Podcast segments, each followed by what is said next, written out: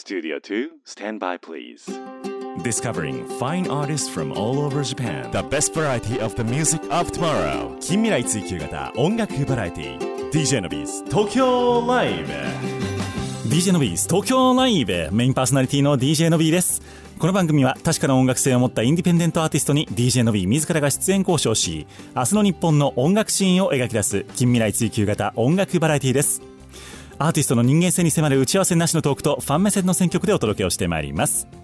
この番組は兵庫県西宮市桜 FM をキーステーションに FM 根室 FM ビュー FM 砺波 FM 七子丹南夢レディオ富山シティ FM 敦賀 FM ハーバーステーション FM 松本宮ヶ瀬レイクサイド FM ハワイホノルルケーズレディオ東京 FM ミュージックバードを経由して59曲ネットにてお届けをしてまいります、えーというわけでですね今日はお久しぶりのアーティストですが、えー新風を携えてお越しをいただきました。今日も最初から最後まで爆笑トークにご期待をいただければと思っております。今日のゲストこの方です。小川徹でーす。小川徹。愛し上げるこの世界をこの世界にをありがとう夏が来ればまた風が吹く僕らの中をつなぎ止めてるその度僕ら思い出せるさあの日のままの。切ない記憶のマイソルに君は知ってるはずだ。憎んでいるのは胸の傷をえぐるその両手。き放とこの世界を変えられる光をつかむためにあの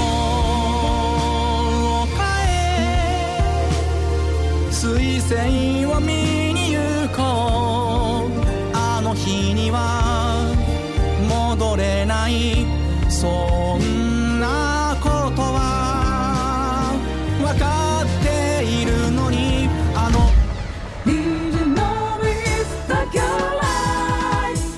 best variety of the music of tomorrow.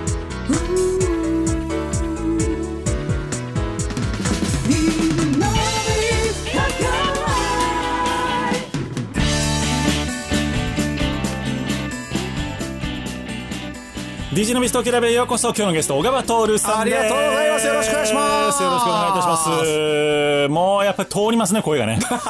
いやーやっぱハイボールハイボール2杯飲んできた人違うなと思いますちょっとちょっとちょっとちょっとちょっと薄めだけどね。あ認めちゃったけど。は い薄めちゃんとワンショット入ってる薄めでしょはい。というわけで小川さんお久しぶりでございます。お久しぶりでございますのびさんありがとうございます。こんな年初からありがとうございますお越しをいただきまして。ありがとうございます。収録しているのがもう年の瀬も年の瀬って感じの、えー時期ではあるんですけれども、はい。どうでしたか？2020年。2020年は、はいそうですね。まあコロナ禍であのー全然思い描いてた活動とは違ったっていうのはなるほど。もちろんあるんですけども、はい。まあ一番の自分のあのー今年のトピックは骨折を4回した。カルシウム足りてないんじゃないですか？で そうなっちゃうよね。絶対そうだと思う。でも一応人間ドックは受けてまして、はい。毎年、はいはいはい。で骨密度測ってるんですよ、うん。そこは問題ないっていうかむしろ丈夫なぐらいなんですけど。まあでも運動ねしてはったし。まあそれもあるのかわかんないですけどまあもともと骨はそんなにへえ丈夫な方っていうか骨太な男ってことですね。骨太ななはずなんですけどなるほど。5回あ5回っていうか4回、まあ、4回でプラスもう1個でかいのがあってはい。でそれが頸椎ヘルニアスえ頸椎ヘルニアっていうのはあの首のはい。骨の、はい。えー、と正確には自分の6番目と7番目の間のはい。椎間板が出ちゃってほうほうほう。でそれが神経を圧迫してて頸椎ヘルニアですって診断を受けたのが今年の1月で。へえってとこから始まり、はい。ででもし頸椎ヘルニアって手術大変だし脊髄はいはいはいまでい。じっちゃうからあまり良くないと、うん。で痛みが痛いだけだから、うん。そこにあの痛みが消えるまで耐えるしかない基本的には。なんかしびれ的なものとかはないん？しびれ的にぎ自分はギリギリなくてだるさだけ、はいはいはい。で、まあ、それは耐えるしかないっていうのが1月とで3月にあの尾てい骨骨折しまして。どうどう骨折したの？えっと直接的には。あのまあ自分が横着したんですよ結局、はい。家の階段でね、はい。あの子供と、はい。あの買い物かごを、はいねもうい往復すりゃよかったのに、うん。なんかいけんじゃねえかなと思って一気にこうやろうとしたら一発で。一発でうわーって駆け上がったら子供がうわーってこうあらぬ動きをしてすごいのけぞっちゃってありますね。たまにあるんですよね。あります。で買い物かごをうわを張って捨てて子供をさって置いてで自分はそのままケツから着地して。うわー。で尾てい骨。尾てい骨それだってななかなかかかかるでしょ？な治かなか。治療。はい、はい。まあ骨折ってもまあひびなんで。はい。ただ尾骨尾てい骨だから痛い？もう痛いし、ほっとくしかないし、はい。でそれとと同じことをはい。骨盤でやっちゃって。骨盤も？また骨盤でそそれまた階段で？2ヶ月も階段で。うわやっちゃって。でそれが5月。はい。もうコロナ禍何やってるんですか？本当ダメよ医療を圧迫しちゃ。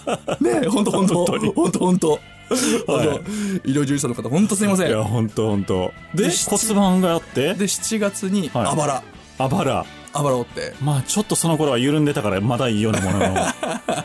はい。あばら骨折して。あばらは何でしてたんですか？あばらもあの階段ですね。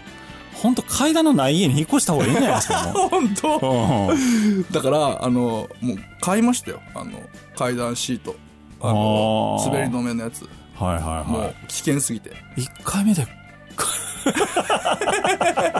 変えようとって話。そう。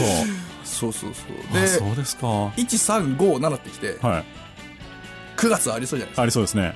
なかったんですよ。なるほど。じゃあ飛んで11月ありそうかなと思ったらなかったんですよ、なかった。あ12月になった。はい。これであの幸せな年越しを迎えるかなと思ったら、最後に来ましたね。なるほどね左足中指骨折。それは何をしてたんですか？掃除です。罪滅ぼしにええことしようと思ったら。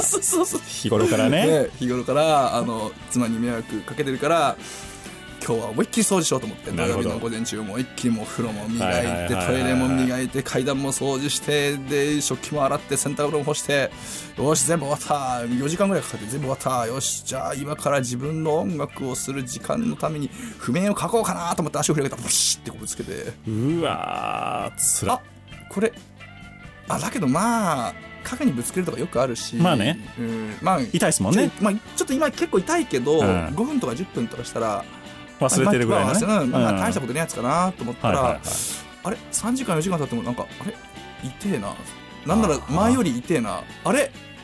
これ今年何回か経験してると思ってすぐ整形電話してはい。でレントゲン取ったらすっぱりきましたね。よかったですね整形外科。よかったです。行きつけがあって。まあ土曜のあの午後ってあんま空いてないんですよ。空いてる時ああそうだ確かに。でたまたま見つけてじゃああのこの後の飲み会であの中瓶でちょっと後ろからドーンと。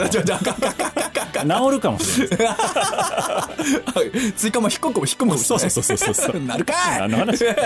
というわけで骨折れまくり、えー椎間板ずれまくりの、えー小川徹さんをひどいな。今日はゲストにお招きをしておりますけれども。いきなりこのトークから入って誰やこのおっさんって思われてると思うんですので 確かにそうですね。おっさん。でゲストにおっさんで失礼なんですけど。あの小川さんのちょっと自己紹介というか、はい。えー活動の紹介をお願いいたします、えー、とピアノ弾き語りシンガーソングライターで活動しています小川徹と申します。えっ、と41歳。うん。妻子持ち。うん。娘2歳。はい。趣味ビール、うん特技ビール、うんちょっとピアノはいよろしくお願いしますいやいやいやいや、趣味はビールね。特技もピアノ方もいけばビールって。ありがとうございます。最近のビール事情、まあその話はいいや。えー、というわけで今日ちょっとね、取り上げさせていただくわけなんですけれども、はいえーちゃんとお知らせすべきことをちゃんとやる番組ですから、DJ のはいビーズ東京大よろしくお願いします2021年の1月9日の土曜日にはい新譜をリリースをされます。おめでとうございます。これはあれですね、またあのー美味しそうなコーヒーみたいなーちょっと名前がついてるやつですねエスプレッ。シボエスプレッシーボエスプレッソじゃない エスプレッシボブリーズ。はいエスプレッシボブリーズと題しまして、はい。えっ、とまあアルバムタイトルもそうなんですけども、うん。あのイベントタイトルもそのままにさせていただきました。はあ。これはどういう意味なんでしょうか？えっとですね、はい。収録曲にあの「サマーブリーズ」って曲が入ってまして、うん。でそのブリーズから取ってあのなるほど。タイトル曲タイトルイベントタイトルもそうだしアルバムタイトルにもさせていただきました。なるほど。えっと、今回は、えっと、坂本龍太さんというはいそうですね。方はい。と、共作っていうか、どういう位置づけですか、えー、坂本さんは？と坂本龍太さんは一応今回の総合プロデューサーでもあり、レコーディングプレイヤーでもある形で参加していただいております。えっと、ベースプレイヤーという理解で大丈夫そうですねベーシストですね。はい。ベーシストでもありながら、えー、とアレンジャーでもありましてで本人もシンガーソングライターとしても活動もしていて。そうなんですね。はい。以前から交流があった。そうですね10方なんですか年前に、ん。えー、と一回とある、えーとまあ、自分が所属してたとあるスクールがありまして、はい。でそこでのイベントで、あのーちょっと龍太さんと一緒にやらせていただく機会があって、まあ、その時は2曲ぐらいあったんですけどはい。でその時にすごい龍太さんと仲良くなってで、あのー私の曲を気に入ってくれたんですよねとにかく。でそれでその時はそれで終わってしまったんですけど、はい。でその後は私も龍太さんのファンで龍太さんはあの水木奈々とかあの菅氏顔とかビッグネームの方とバリバリやられてるしはい。それ以外にもあの名のあるあのプレイヤーとセッションイベントとかやってて私はどっちかというとそのセッションイベントの方にちょいちょい参加してもらっててまああの普通に見に行ったりちょっと飛び入りで参加したりちょっと飲み行ったりとかなるほど。でそういう形であのただの一ファンとしてあの近くにいさせてはいただいてもらってたんですけど、はいちょっと思い切ってあのライブに出てくれないかとほっていうお願いしたのが実は今年の7月3日でう。なるほど。でそしたらあのいいよと開拓してくれて、うんでそこで今年の7月3日はブルサーレジャパンで目黒のね。はい目黒の、はいはいあそこであのワンマンライブをやって成功しましたとおお。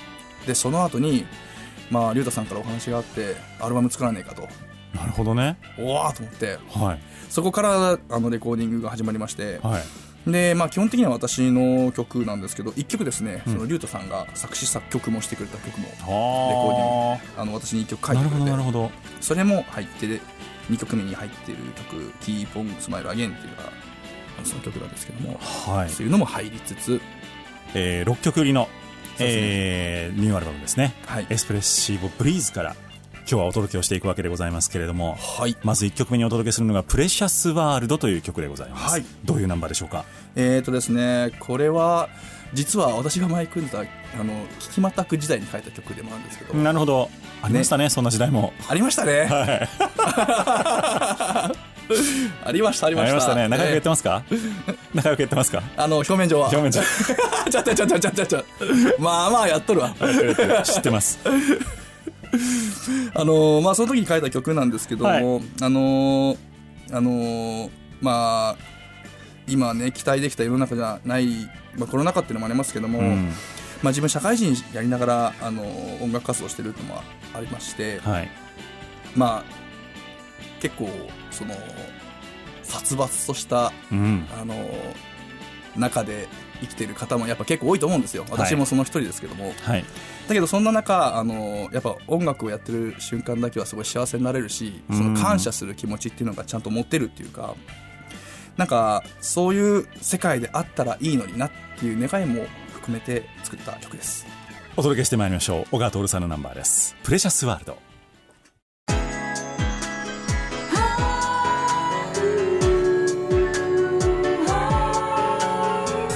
The best variety of the music of tomorrow. DJ のビズ東京ライブお届けをいたしましたナンバーが小川徹さんのナンバーでした「プレシャスワールド」という曲でございました。ありがとうございます。いやーこのトークをする人がこの綺麗なピアノを弾くとはちょっとにわかには信じがたいわけなんですそれけれども。ねすごいよく言われる。絶対そうですよね。ピアノ弾きそうっていうか持ち上げそうって言われる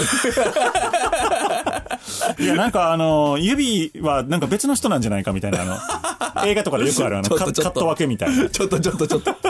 結構頑張ってるぞ。いや、あのね、僕も何回もライブ拝見したことありますけど、やっぱりす。ごいんですよありがとうございね。あのーえ、ずっと、ずっとピアノは小さい時からなんでしたあそれやってましたね。3歳から。そうですよね。や。ってましたね。3歳からピアノやって、水泳はいつからでしたっけ？水泳はえっ、と中学から。中学からでしょ？中学からで、勉強もできて。勉強はとてもできたってなんかあのねこれを聞いてる同級生に聞いたら本当笑われるけど。でもあれでしょもうあの東京大学と肩を並べるようなところに行かれてって感じですね、まあ落ちましたけどね。いやでもそれモテモテだったでしょ？いやいやいやいやいやいや。そんな逸材なかなかいなくないですかだってピアノできる。スポーツもできる。それ高校の話ですか？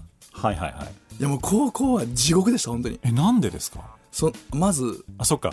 遊ぶ時間一切ない。水泳やってたからか。もうそれこそ勉強もしてたし、はい。水泳もやってたしピアノもやってたしそれをどう一日配分するかでなんか毎日戦ってたみたいな感じ。逆に言うと大学では？大学めちゃくちゃ遊んだ。そうですよね。いいな。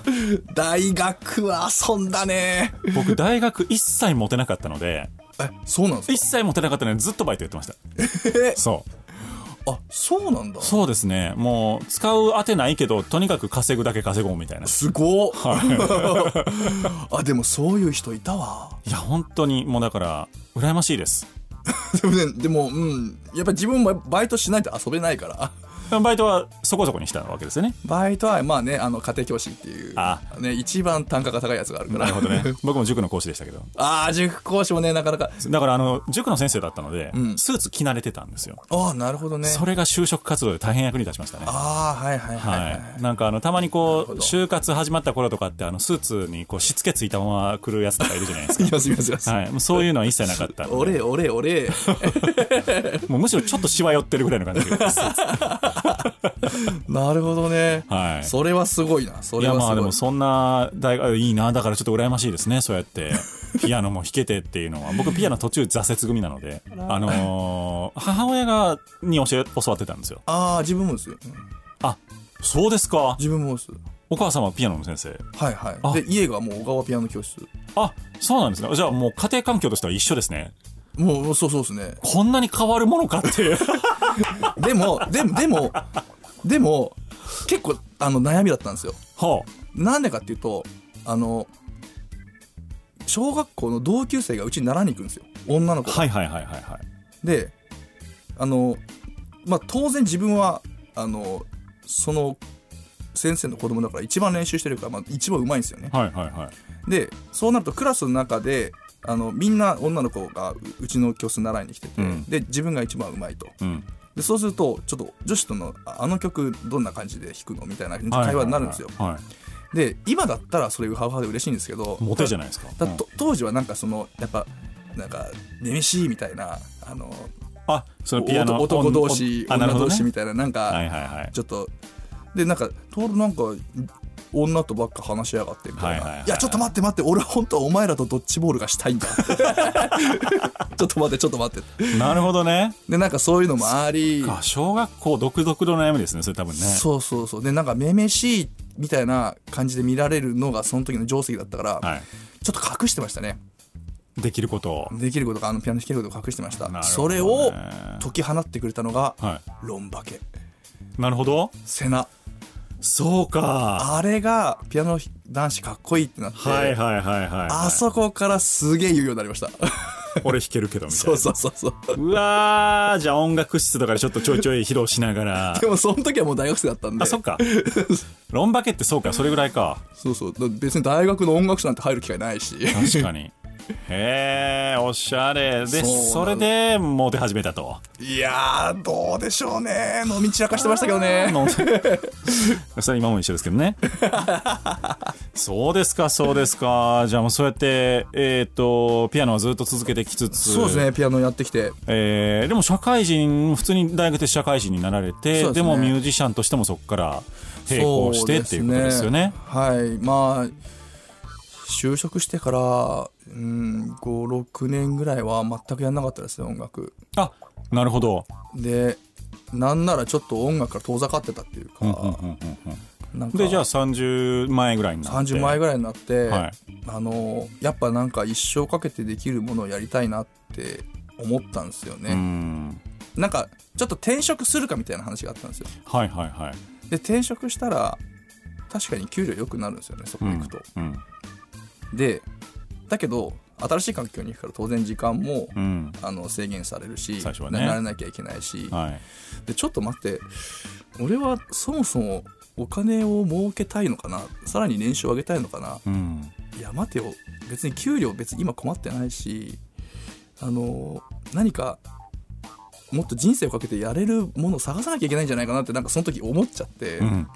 でなんか新たな時間の制約を作るんじゃなくて今の仕事をしながら何かそれができるものを探そうと思ってそれが別に何でもよかったんですね。ゴルフでもいいしうん。スポーツでも何でもよかったんだけどなんか立ち返った時にやっぱ音楽だなと思って。なるほどね。そっからじゃあ。そっから始めましたね。音楽をまた始めたって感じですね。ととあるスクールに入って。えー、3回転職している私からするとちょっと耳の痛い話でございましたけれども。い やいやいやいやいやいや。そっかそっか そっか。そうですよね。まあでもだからそういう意味でちょっと似て、ちょっとでかなり似てるというか、僕もあのずっと二足のわらじ。で、えっ、と、就職してから6、7年、僕も、はいはい。えっ、と、停滞期があったというか、えっ、とレギュラーはあったけれども、あんまりその力を入れてやってなかった時期っていうのはやっぱりあったので、うん。そういう意味ではちょっとね、なんとなく似ているところは、なね。なんか人生のステップ似とるなってん。思いながら、なんか生き別れの兄弟なのではないかと、ちょっと思うところもあるわけなんでございますけれども。酒が深くなりそうですね。兄貴よろしくお願いいたします。こちらこそです。続いてのナンバー「サマーブリーズ」という曲、はい。どういうナンバーでしょうか？えーとですねこれあの実は私がずっと歌ってた「風音」という曲がありまして。あはい。はい。風音がタイトルが変わりまして「サマーブリーズ」になりました。あ曲としては同じ。曲としては同じです。なるほど。ただじゃあこの中にひょっとしてあれですか？ノーカーボンノーライフがある。ない！ない！ないか。そういうんじゃない。それは強く言う。ない！タイトル変わってなんかあんのかなとあ思っっててはならない。いやいやバゲットとかって名前になる。ないないないないないな。いあのーはい。坂本龍太さんのねプロデュースで結構アレンジ変えてまして。はい。で龍太さんの指摘で「風音」っていうタイトルがちょっとアコースティック感が強いと。うん。だけどこれはもうれっきとした、あのー日本のポップの、あのーバンドサウンドだからうん。もっとそれが分かるタイトルに変えろと。なるほど。すごいプロデューサーってタイトル変更する権限があるんだとか思いながら、分かりました変えましょうっつって。従順や でサマーブリーズサマーブリーズ。なるほど、はい。えーお届けをしてまいりましょう。小川徹さんのナンバーです「サマーブリーズ」明日の日本の音楽シーンを追求する近未来追求型音楽バラエティ。The best variety of the music of tomorrow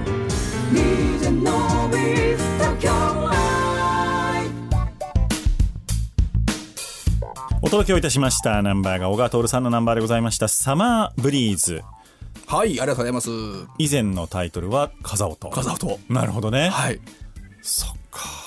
1月9日を機会に「風音」という曲はなくなりますということですよね。そういうことです。これじゃあ今初めて、はい。えー公表されたそうです。事実ということでございまして、はい。そういうことです。えーこのアルバムがですね、1月の9日にリリースをされます。えーっと、されました。ですかね。はい。えーっと、今ラジオで聞いてくださっている方はどっちかになると思うんですけれども、えーその1月の9日にはですね、えーっと、エスプレッシボブリーズナイトというはい。ワンマンライブがはい開催をされるということでおめでとうございます。ありがとうございますえートールズフォースアルバムリリーススペシャルライブということでございまして、会場は？JG ブラッドでございます来ました。は いもう本当にお世話になってます JG ブラッドさん超高級ライブ、ライブクラブっていうんですかあそこは？そうですねミュージッククラブっまあていうんでしょうか？ライブハウスっていうかもうジャズクラブですねそうですよね。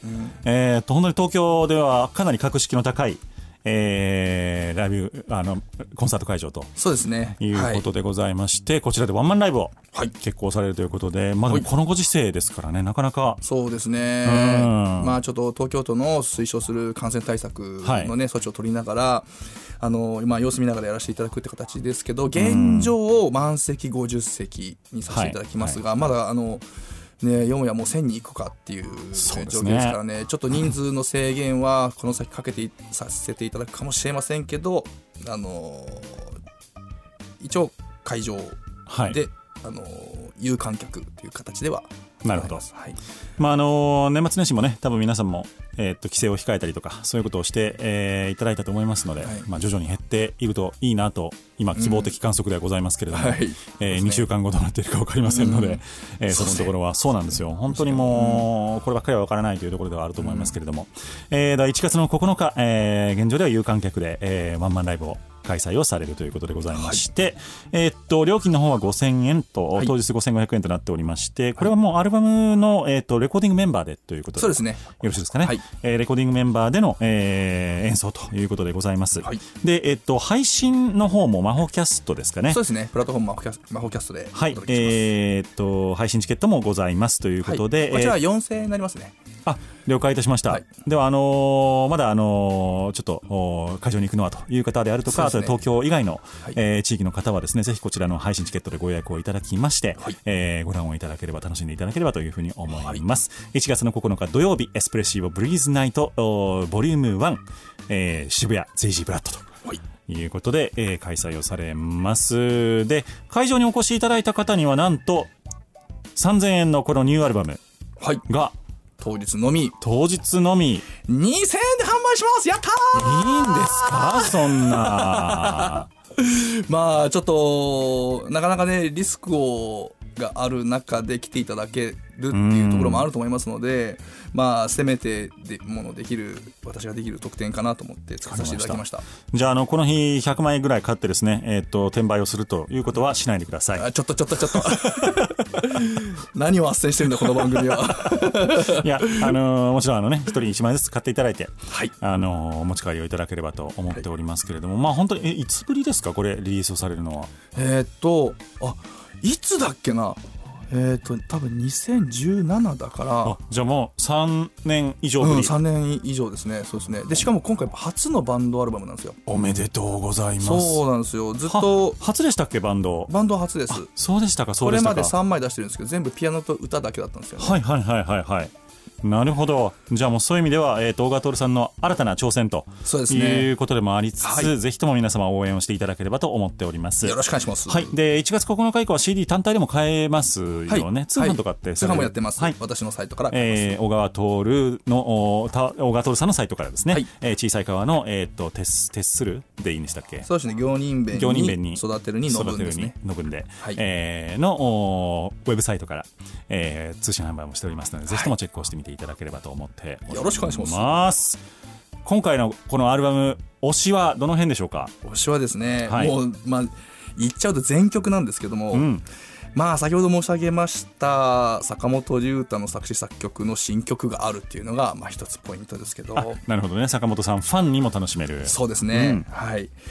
であとこの後紹介させていただきますけども、はい。ちょっとポイントとなるのはあの6曲目の「彗星」ですね。ほうこれがちょっと面白いんじゃないかなと。あの今までバンドサウンドとしても小川徹のサウンドとしてもなんか新しい雰囲気でお届けすることができるかなっていうのが一つの推しですね。これも龍太さんも言ってました。なるほど。じゃあこれまでにない小川徹のそうですね。えー一面がはい見ることができるのではないかと。はい。いうことでございますね。はい。えーということだけで本当にこれいろんな挑戦をされてまたこのミュージシャンのメンバーの皆さんがもう名うての方々ということでございまして。そうですね。はい、あのそれこそ本当にもう一流アーティストの方々の、はい、えー、と演奏も手掛けていらっしゃる。私が負けないように頑張んないと。本当そうですよね。まあでも逆に言うともうあの今一流アーティストのおへの,、まあ、あの登山口にしっかり立ったと。まあそれは本当にありがたい話ですねるんだと思いますので、ここからの小川徹さん楽しみにしておりますしよろしくお願いします。あ、来年の今頃は多分僕なんか口なんか聞いてもらえないだちょろうなと。っとちょっとちょっとちょっと。なんでそんな卑屈になるの急に？えのびえ誰だっけ？のびみたいな。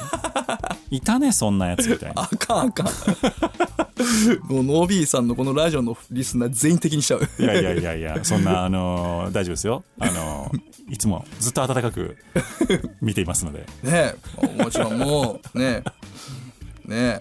えもう今すごい挙動不審になってます水を取ろうとして手を引っ込めたりとかね。どうしようどうしようみたいになってますから。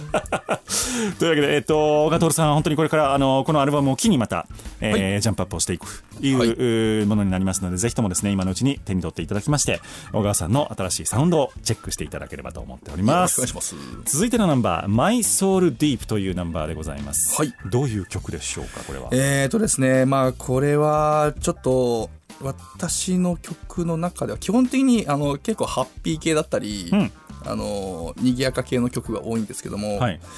まあ唯一ちょっとギラッとしたマイナー系の曲かな。ギラッとしたマイナー系。はい。ちょっと私の中のなんかこう闇じゃないですけどこうちょっと葛藤というか。そうなんですね。小川さんみたいにこうあのテンション高い人って絶対そういうとこあるんですよね。絶対見せない闇みたいなところがね。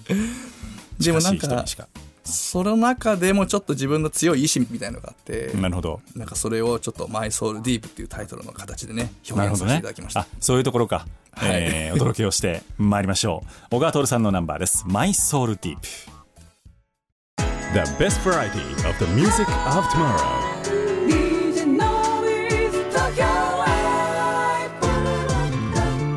明日の日本の音楽シーンを追求する。近未来追求型音楽バラエティお届けをいたしましたナンバーが小川徹さんのナンバーでございました「My Soul Deep」ということでありがとうございます。あーこれはでもテクってますね。でかなりテクってると思います、ねえ。大変だったレコーディング。まあ小川さんといえどやっぱりワンテイクではいかなかったでしょうねこの。いやーなかなかねいかなかったですね。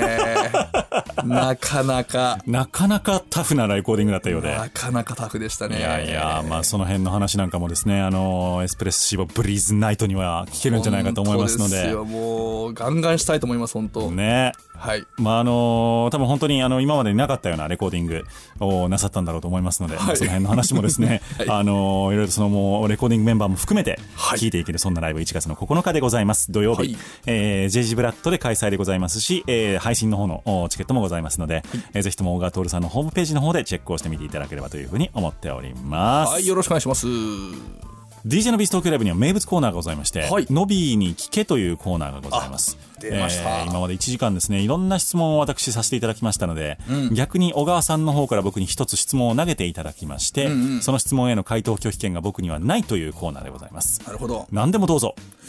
えーとそうだななんか全然考えてこなかったんですけどノリなんですけど。え？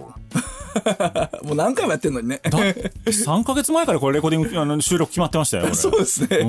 うん。なのに考えてこなかったんですか？収録はあるなと思ってたけど、そのノビーに聞く完全に失念してて、打ち合わせなしにも程があるじゃないですか。そ うねなんか、はい。そう質問なんかえっ、とあのー我々のはいアコースティック音楽界隈っはい。て、はい。あのーその中で1枚抜けた人って多分現状ピストルさんだと思うんですよはいはいはいはい。でピストルさんはそのアコースティックという世界ならではの、あのー武器を使ってうん。のカリスマとして、まあ、君臨してると思うんですよねはい。こう我々のアコースティック界隈の象徴でもあり星でもありみたいな位置づけになってると思うんですけど、はい。でもやっぱそこにかけて追いかけてるミュージシャンたくさんまだいて、はい。で私もバンドサウンドとしてお届けしてますけども根はアコースティックになると思ってるんですよね。うんうんあの一番あのその人のオリジンに帰結するのは、はいアコースティックだと思ってるんですよ。はい。で多分ノビーさんもなんかそれを感じてるからきっとあの我々海外のつながりが多いのかなっていう気もするんですよね。はい同じところにこう感動してみたいな。うんうんうん。でそこでのびさんに聞きたいのが、はいその我々がより世間にあのアコースティック界隈として、ミュージックシーンとしてはい席巻するためには何が必要でしょうか、ありがとうございます。あのー難しいですよね。難しい それが分かるなら僕多分もっとお金持ちになれると思うんですけど、まあ現時点でもですなんかあの抽象的でもいいしもちろん具体的じゃなくてもいいし、はい。何があればいいとか。どういう観点かによるんですよね。あのーえっ、と、音楽の、に、を聞いて感動をするというこの文化を広げたいのか、うんうんうんうん。ひとまずお金が儲かる世界にしたいのかっていうところで随分違ってくる気がするんですよああね。なるほどねそこはもう表裏一体じゃないっていう前提ってことですねあそこは違う気がします。なるほどねあのー要は本当に例えば、えっ、と、超大御所の名前を出しますけども、はいえっ、と、ミーシャさんがライブをやります。はいって言ったら、ミーシャさんの音楽を理解していない人もやっぱりチケットを取ろうとうんしに来られるじゃないですか。はい。なぜならミーシャさんはすごく有名だから、うん。っていうことになると思うんですよね。じゃあ、それは正しい音楽の楽しみ方か、まあ、何が正しいかっていうことを僕が定義する人間の立場ではないんですけど、でそういう人たちが観客の中に混じってくるっていうことは、ある一定レベルではもう仕方ないとうんするのかどうかうんっていうところな気がするんですよ。うんうんうん。で正直アコースティック界隈と今呼ばれているそのうん。ライブハウスで、うん。えー小川徹さんとかがされる、うんの番組のねゲストさんがうんされているところではそういう人たちを許容する幅がまだまだ少ないと僕は感じてるんですねうんいわゆるミーハーなうんあー観客、うんえーこの人の音楽が好きだから来るというよりもこの人が有名だからとか、この人がかっこいいからこの人が可愛いからうんうん聞きに行くっていう観客に対してちょっと斜めに見ているところがある気がする、なんかそれが一つハードルになってないかなって僕は感じています、うんなるほどね、はい。まあそれはお客さんじゃなくて、えっとうん。アーティスト側もです、うんうん、うん。ああはいはいはいはい、はい。うん。そうですね。まあいろんな要素が絡み合ってて誰が誰があのこうせき止めているとかって全くないと思うんですよね、うんそうですね。でも構造的な問題はある気がします、うん。うん。まあちょっと私が JG ブラッドとかそのジャズクラブにこだわってるのはあの自分の楽曲もそうなんですけども、うん。やっぱ来てくれたお客さんに満足してもらいたい。はい。それが音楽的な意味でもそうなんですけどその日その時間を割いてその来てくれたわけですから音楽だけじゃなくて、うん。あの味わっていただく料理とかお酒とか雰囲気とか、うんその自分のために時間を割いてくれたその人に最大限のホスピタリティをどうやったら提供できるかなっていうところを考えてちょっと箱選びをしてるっていうのはまあ正直あります、はい。まあ、そうした方があのお客さんももちろん喜んでくれるしあのあそこの JG でやるんだったらきっといい音楽なんだろうなっていう期待値もうん。持ってくれるだろうなとはい。いうところもありますよね。そう思います。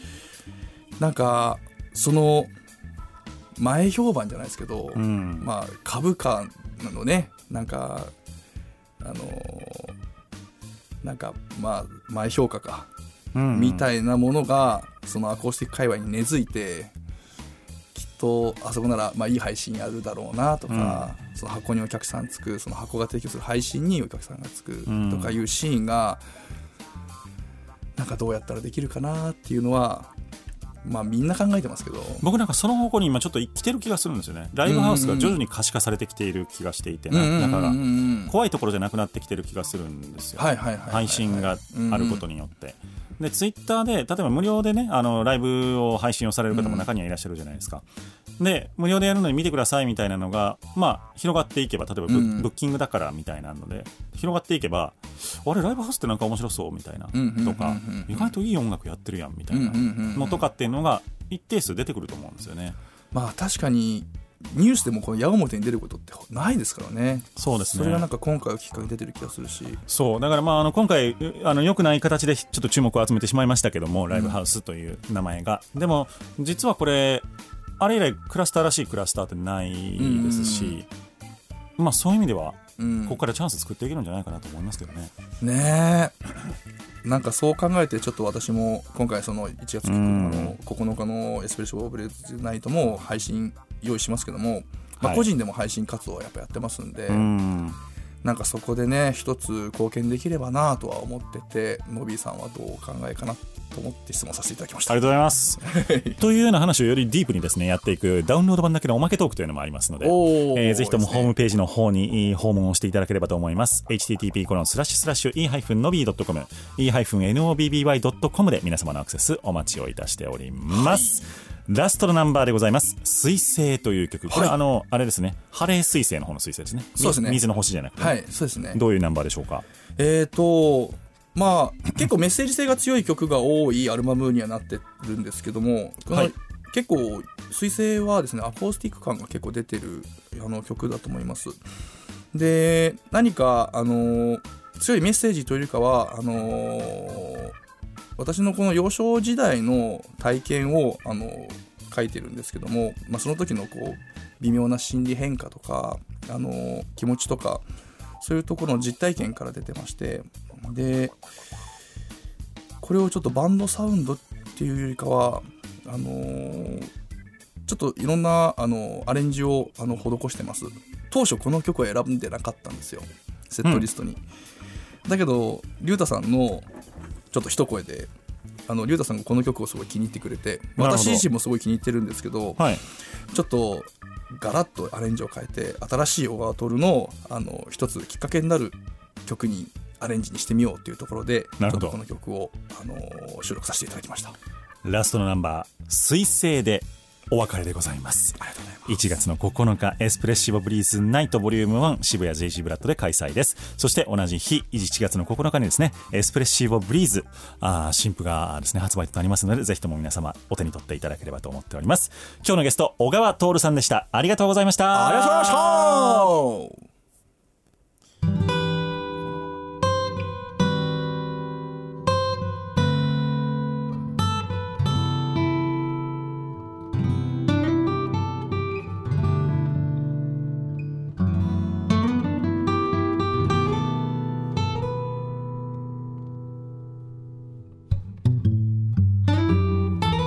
おまけトーいいっすね。このギターサウンドいいっすね。ク 村田智弘です。そうなんだ。俺彼のちょいちょい上げてる動画すごい好きで。あのねあの酒飲んでるだけのやつでしょ、うん。あの彼は多分本当にセンスがあるんですよ、めちゃくちゃある、うん。めちゃくちゃある。なんかねあのイラッとするんですけど、うん。ギリ笑えるんですよね。そうだうまい。センサーレス大体イラッとすんだよね。ギリ笑えるあの感じが、ん。なかなかないんですよねああいう人。いや彼はなんかちょっとどこかで一緒にライブできたらなとは思ってます。あちょっとやりましょうそういうのコロナ。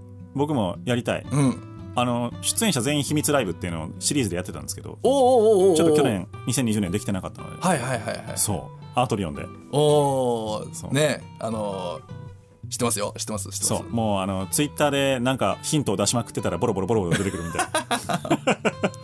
であの出演する本人も「へえこんなのあるんだ」とかリツイートし始める 面白い面白い。そうそうそう。徐々に明らかになっていく出演者。まあそれが最大限の宣伝ですよね。そうそうそうそう。出演者ができる。秘密やけどねみたい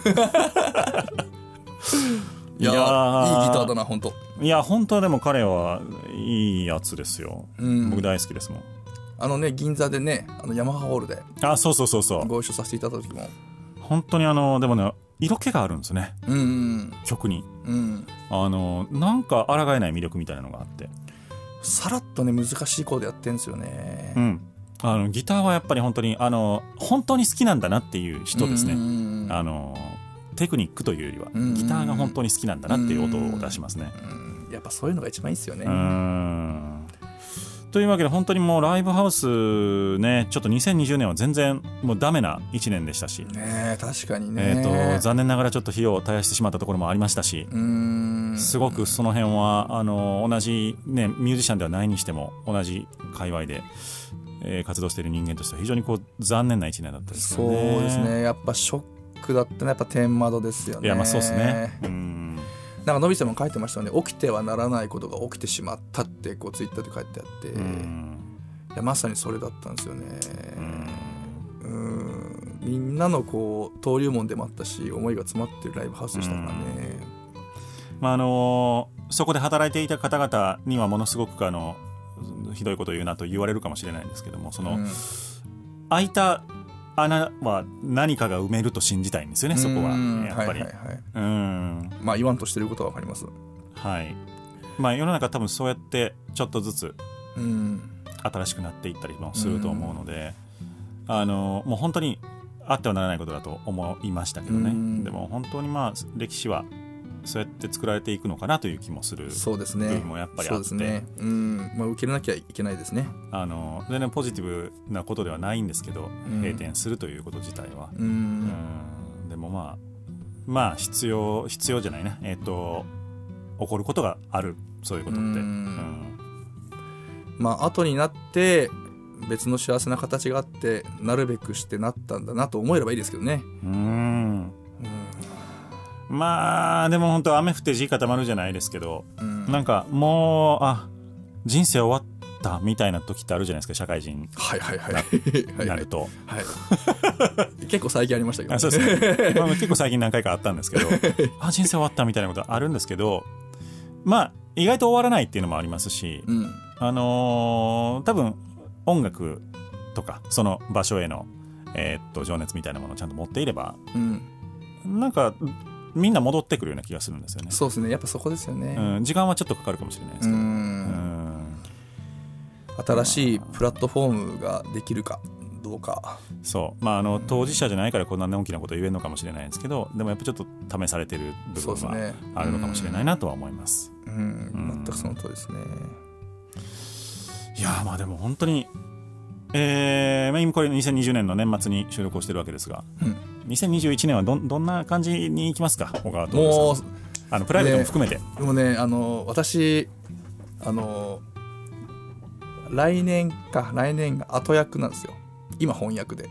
20年が？20年が、はいはいはいはい。で来年が後役なんですけど、まあ、要はもう役年ですよね。で加えてあの今年は六星誠術的なあの大作会3年目だったみたいで。ほでさらに言えば今月は大作会月ううーん。で今ちょっと大作会中の大作会。まあ2000いや収録の時はもう過去か。2000あの2020年の12月は大作会中の大作会と、じゃあ今日飲まない方がいいんじゃないですか？死ぬかもしれない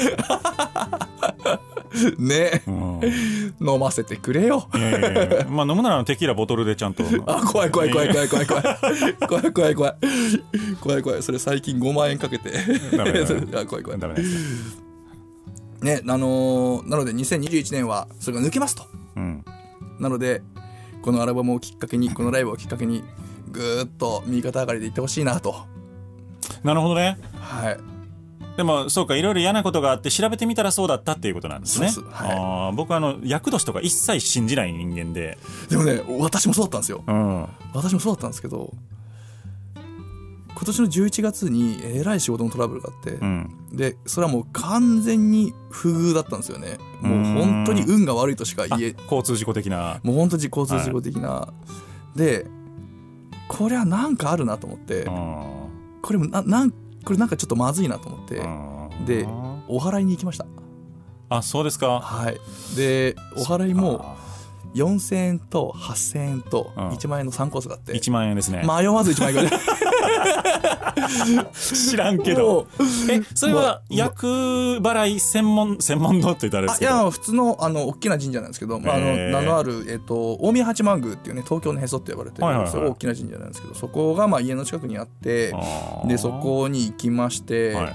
でそこでもうすごかったですね。1万円ともなるともうね「君の名は」みたいなねこんなシャリンシャリンみたいなのすごい踊ってくれるしなんかこうねなんかわかんないですけど草でわっさわっさわっさもうすごい目の前でわっさわっさわっさやってもらってでまあちょっとその時はもう信じる信じないとか別に藁をもすがる気持ちだったんで、うん。まあ、とにかくそれやってもらって、うん。でそれでもうその時1週間でトータル10時間しか寝ないとか、うん。そんぐらいのもうだいぶトラブル対応で。もうトラブル対応でもう極限状態だったんで、でもう自分の精神的にも肉体的にもやばいし家族にも影響を与えちゃうしこれもまずいなと思って行ってでそれで帰ってきてその日のその日もまあ徹夜したんですけどその日の朝方に事態が急転したんですよね。へえいきなり事態が好転していい方向に。いい方向に。うん。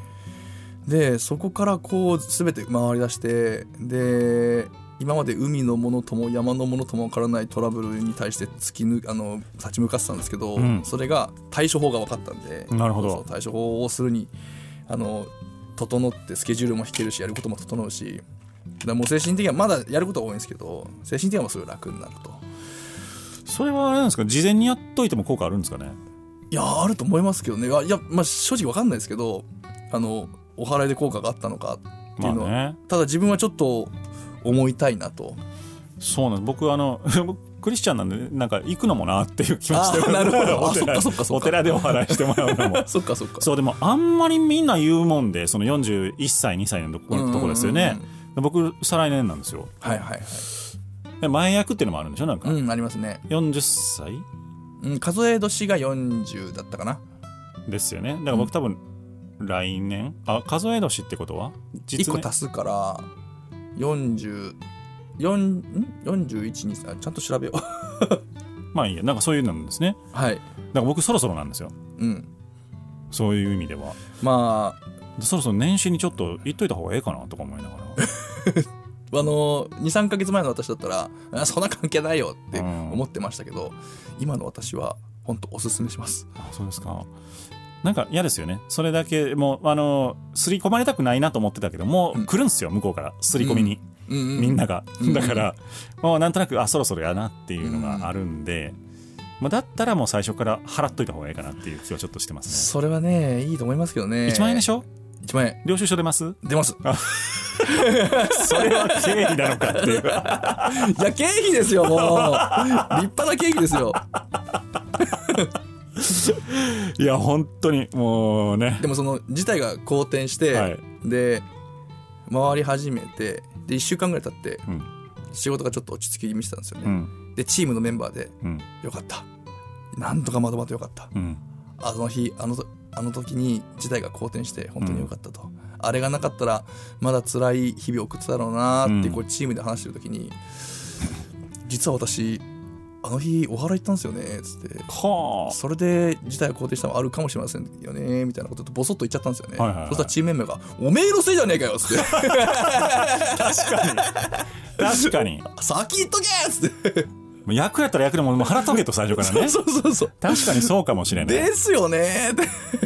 いやーまあじゃあ信じるか信じないかはあなたの自由ですが。いや本当です本当です、えー、トールさんは効果があったと信じている。はいということで、一応信じてます。えーこれはあの何をお勧めするものでもございませんけれども、は そういう事例があったと、はいそういうことですね、えー、41歳冬みたいなまあそういう感じですね。はい。はい。小川徹さんでございました。はい、来年はいい春がいやーまあまあ、結局ね多分来年も辛くて苦しい1年ですよ、うん。はい、ね。本当に。それなりに。そうですそうです。そうそうじゃないとこう成長がないですから、うん。はい、というわけで、えー、と小川徹さんでございますなんか言い残したことないですか今日？いやもういやたくさん喋らせてもらって言いたいことは全て言わせていただきましたあとは1月9日に本領発揮するだけはい、えーその日までに、えーまた別の指を折らないことをおおおお危ない危ない危ない願っておりますもうそれもう言霊だからさもう言わないで折らないことを願っております。はいありがとうございますありがとうございます今日のゲスト小川徹さんでした。ありがとうございました。ありがとうございました